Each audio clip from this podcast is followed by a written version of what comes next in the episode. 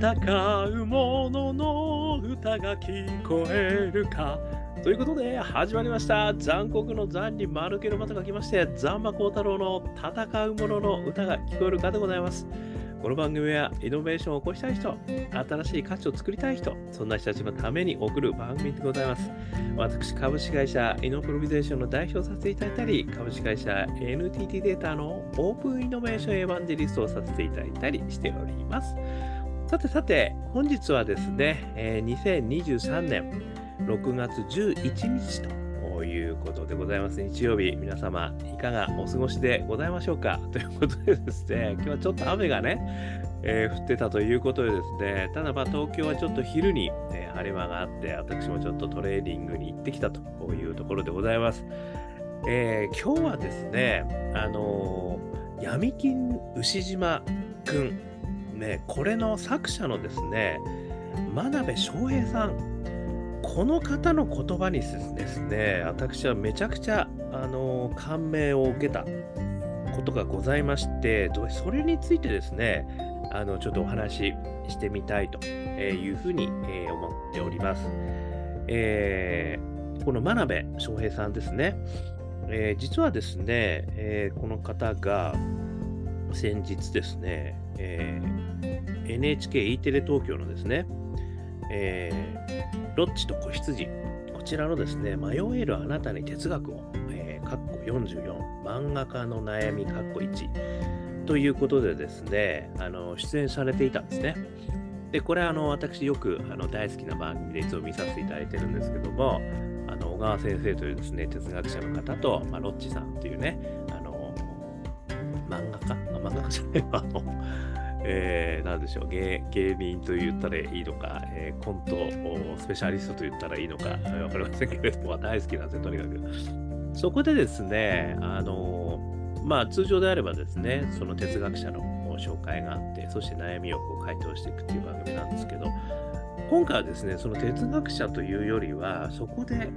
あの真鍋さんが言われた言葉にめちゃくちゃ私感動いたしまして、それについてですね、あこれは非常にこうイノベーションフレーバーをかけると、すごくいろんなことに応用できるなっていうふうにちょっと思いましたので、それを紹介させていただきながらですね、えー、私の感想、解釈、ね、そんなことをお話しさせていただきたいというふうに思っております。その言葉、何なのかというとですね、自分がキャラクターのことをちゃんと信じて生きているものとしないとそのキャラクターは死んじゃうんですよ。って言ってたんですよね。これもう一回言いますよ。自分がキャラクターのことをちゃんと信じて生きているものとしないとそのキャラクターは死んじゃうんですよ。ね、あのまさに漫画家の方ですので、こう牛島君を取り巻くですね、さまざまなキャラクターをこう描かれていると思うんですけれども、そのキャラクターのことをちゃんと信じて生きているものとすると。そういうふうにしないと、キャラクターは死んじゃうって言ってるんですよね。これちょっと私すごく深いなというふうに思いまして、まあ、ものすごくキャラクターはたくさん出てくるわけじゃないですか。えー、ただそのやっぱりキャラクターの一人一人のことをきちっと信じて生きているものとするっていうのは、まあ、相当魂を込めてるってことだと思うんですけどもそうしないと実はその漫画の中におけるキャラクター自身が実は死んじゃうんだと。これはね私いろんなことに実は応用できるなっていうふうに思ったということなんですよね。でちょっと抽象化するとぱり自分が信じることでいろんなことに命を吹き込むことができるんじゃないのかっていうふうに思ったんですよね。逆に言えば自分があのまあある意味こう関係していることというか作り出したことに関してあの自分が信じることができないとですねそれはおのずと死んでしまうと逆に自分が作り出したものもしくはこう作り出した関係性というものを信じる。まずは自分が信じるというところから始めると、その作り出したものとか関係性とか、そういったものやことや人っていうのは、生き生きと生きてくると。これってなんかすごく面白いと思いませんか？だから自分が作ったものを信じて、あの、行くということがね、いかに大事なのかってことをね、今回は教えてくれたなというふうに思ったんですよね。で、ここからね、3つ、あの私が、例えばこういうこともあるんじゃないかってこともね、ちょっとあの思ったのでお話しさせていただきます。1つ目、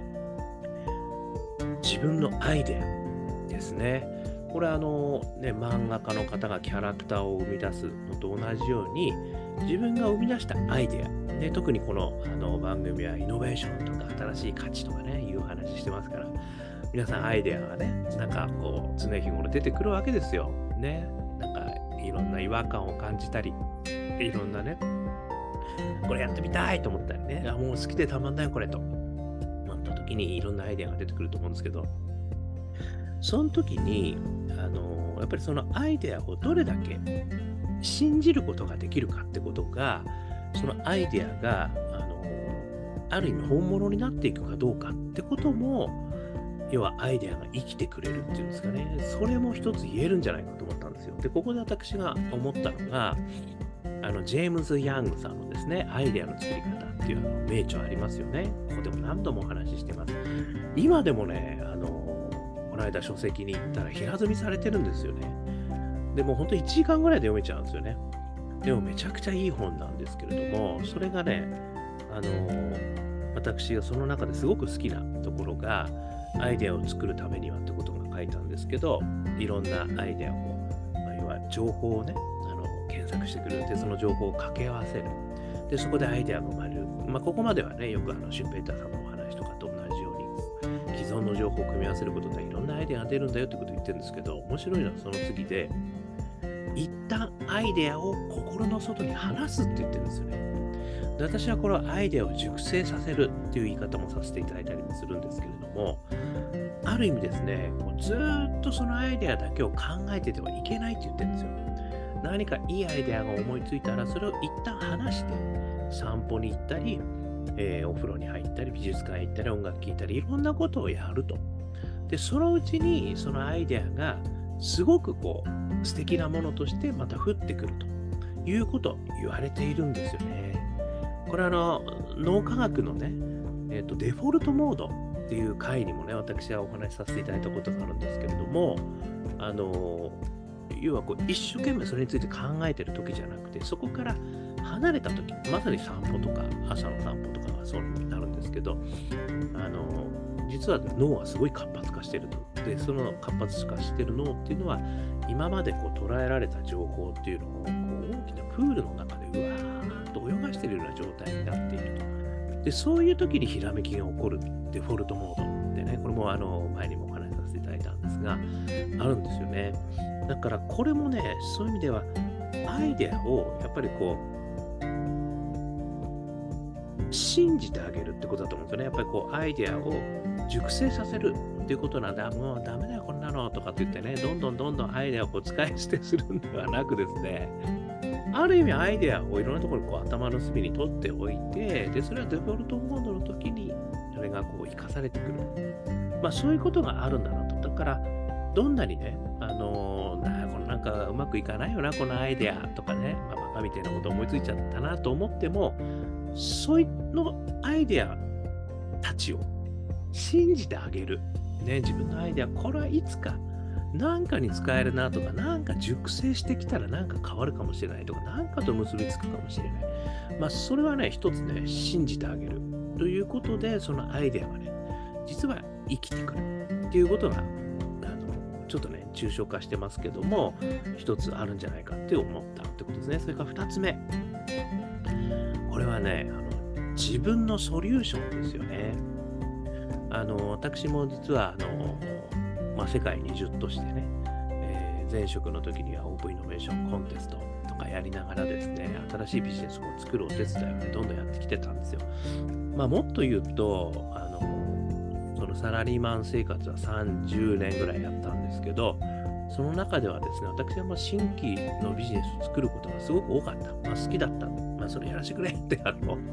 やらせてくれないともうやめるとかね、あの、いろんなこと言ってあってそうなったっていうのはね、あるんですけれども、ただね、そのやっぱり新規のビジネスっていうのは、あの、なかなかそんなにね、あの、うまくいかないんですよ。実は私が立ち上げたね、サービスが、もうね、あれはおそらく15年以上前の サービスが、まだね、その会社でこう、やってくれてたりするんですよ。こう引き継いでくれてる人がいるんですよ。で、そのサービスがね、最近ね、ちょっといろいろ聞いたら、どうやら結構大手が入ってきてるらしいって話を聞いたりなんかして、これはね、ついに来たなと。で、そのサービス、立ち上げたサービスの時代、もうずっとサブマリン状態。ね、で、ちょっとずつちょっとずつ上がっていくわけですよ。でも新しいビジネスっていうのはね。で、それをいかにやっぱり我慢できるかってすごく大事なんですよね。よくね、あのサービスはね、あのうちらも昔考えてたんだよとかっていうことってあるんですよね。で、それは、あの、もうでも2、3年で辞めちゃって、で、他の会社がね、もう一気にそこをこう、勝ち取ってった。で、あれはね、俺も考えてたんだ、あれねっていうケースはね、これ山ほどあるんですよね。でもそれは全然、あの、ある意味、やっぱいけてないんですよね。やっぱ考えてたのは誰でもできるんですよね。だそこまで我慢して持っていけるかってことがやっぱりすごい大事ってことなんですよね。だからやっぱりその、これもね、自分が生み出したソリューションっていうことをあの信じきれるからですよね。だそれによって時間がかかるんだけれども生きてくるっていうことがね、あるんですよ、きっと。だから私がね、その15年、まあ、下手したらね、20年前かもしれないな。ね、っていうようなね、あの、あるんですけど、それがね、最近、どうやら、いろんなこう、試合いが変わってきてですね、ついに時代が来てるかもしれないみたいな話を聞くとですね、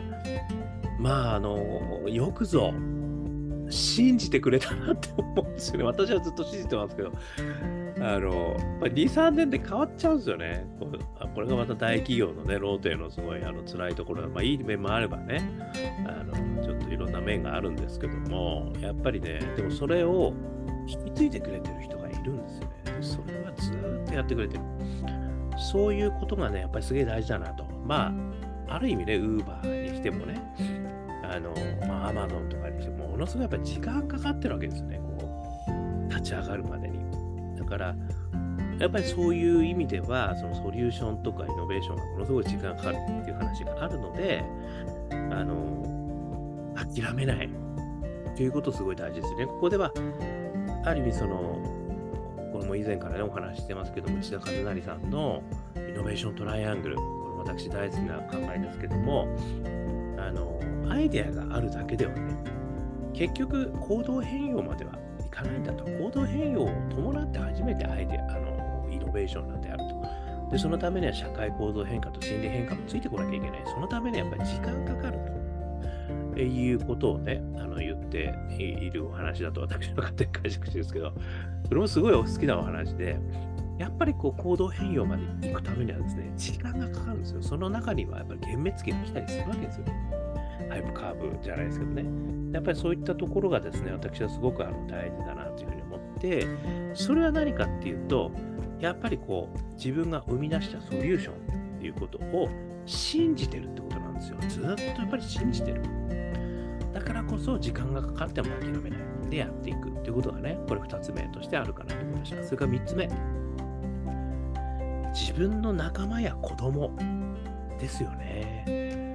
これはね、まあ、自分が、まあ、子供の場合はね、自分が作ったものになるかもしれませんけど、仲間は別に作ってはいないんだけど、でもこう関係性作ってるわけですよね。で、ここもね、あのやっぱりその、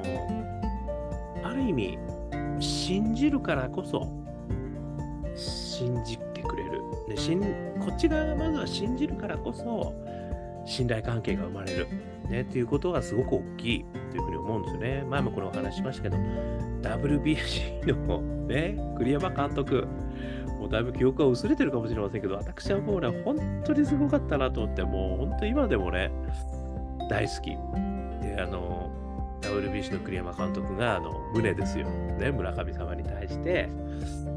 こうバントかなって村上さんも思ったんだけども、胸行けと、お前に任すと。この一言で胸がね、さよならヒットを打ったって、もうあの場面はね、もう何回見ても、何杯でもご飯が食べれる、そういう状況ですけども、やっぱりあれはね、私はあの、信じるからこそ、あの、まあ、逆にこう、胸の立場から言うと、信じてくれるからこそ、自分を信じることができた。っていうことだと思うんですよね。だから栗山さんが、ある意味、信じてくれた。ね、それがあったからこそ、自分を信じて打つことができた。っていうことだと思うんですよね。これも、やっぱり、この真鍋さんのね、キャラクターを信じるっていうのと、あの、もう、まあ同じようなことなんじゃないかなと私は思ったんですよね。やっぱりその関係性の中で、あれを信じる。でもそれを信じるのは俺から信じるんだと。で、その信じることを伝えるんだということで、その中のね、あの、仲間が奮起をしてくれる。まあ、もしくはこれはね、子供さんにもね、まあ私の子供いないからちょっとわかんないんだけど、言えるんじゃねえのかなみたいなね、ちょっと思うわけですよね。やっぱりこう信じる。こっちが信じる。ね、だからこそ、あの自分を信じれる。まあそういう意味じゃ、あの私の親はね、かなり私を信じてくれたと思うんですよね。だってもう二浪、ね、二浪までして、あの、ああ、本当にね、こいつはやべえなって多分思ってたと思うんですけどね。信じてくれた。ね、なんとか、そして今ここにある的なね、えーものですよ、やっぱりね。で、やっぱりそういうのはね、こう、まだ信じる、信じる方から始めるっていうんですかね。それから、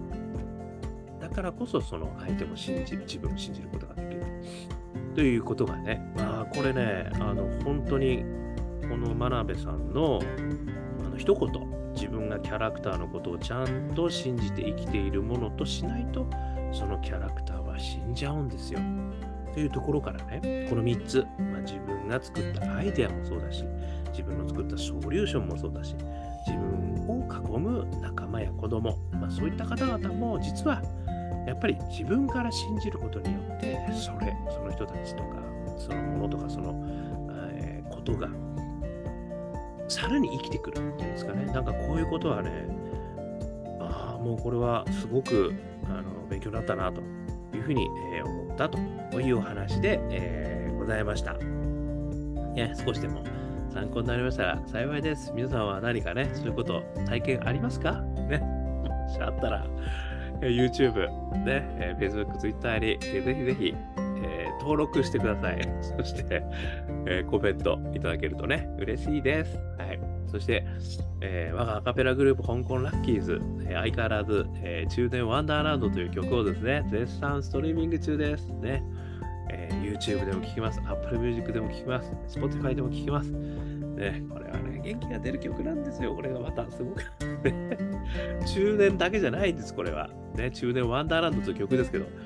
えーねみんな元気が出るんですので、もしよかったら、香港好きな運と書いて香港ラッキー、中年不思議国と書いて中年ワンダーランド検索してみてください。えーそしてですね、えーニューアルバム、ジャーニー・オブ・ラッキー、ね、4曲入り、これは感動できるあのアカペラソングね、全部オリジナルですよ。りますので、これはね、iTunes、それからモーラーね、そんなとこでダウンロードしてますんで、よかったら聞いてみてください。えーそしてですね、一人からでもイノベーションができる、そんなことを書いた本、オープンイノベーション21の秘密、こちらもですね、えー絶賛、えー販売しております。電子書籍、リアル書籍、両方あります。1時間ぐらいで読めちゃう。でも21のイノベーションの秘密がですね、手に入っちゃうっていうことなんで、よかったら見てみてください。そしてですね、こんなことを話している私ですが、普段はイノベーションのコンサルやってますんで、えーお気軽にお問い合わせくださいませ。ね、そして起業したい、そういった方々もですね、応援してますので、お気軽にお問い合わせくださいませ。何度も挑戦できる世界を、そんなことを目指してやってますんで、えーね、よかったら、えーコメント、ね、えーお問い合わせいただけたら幸いです。ということで、今日も聞いていただきましてどうもありがとうございました。それでは皆様頑張りましょう。また明日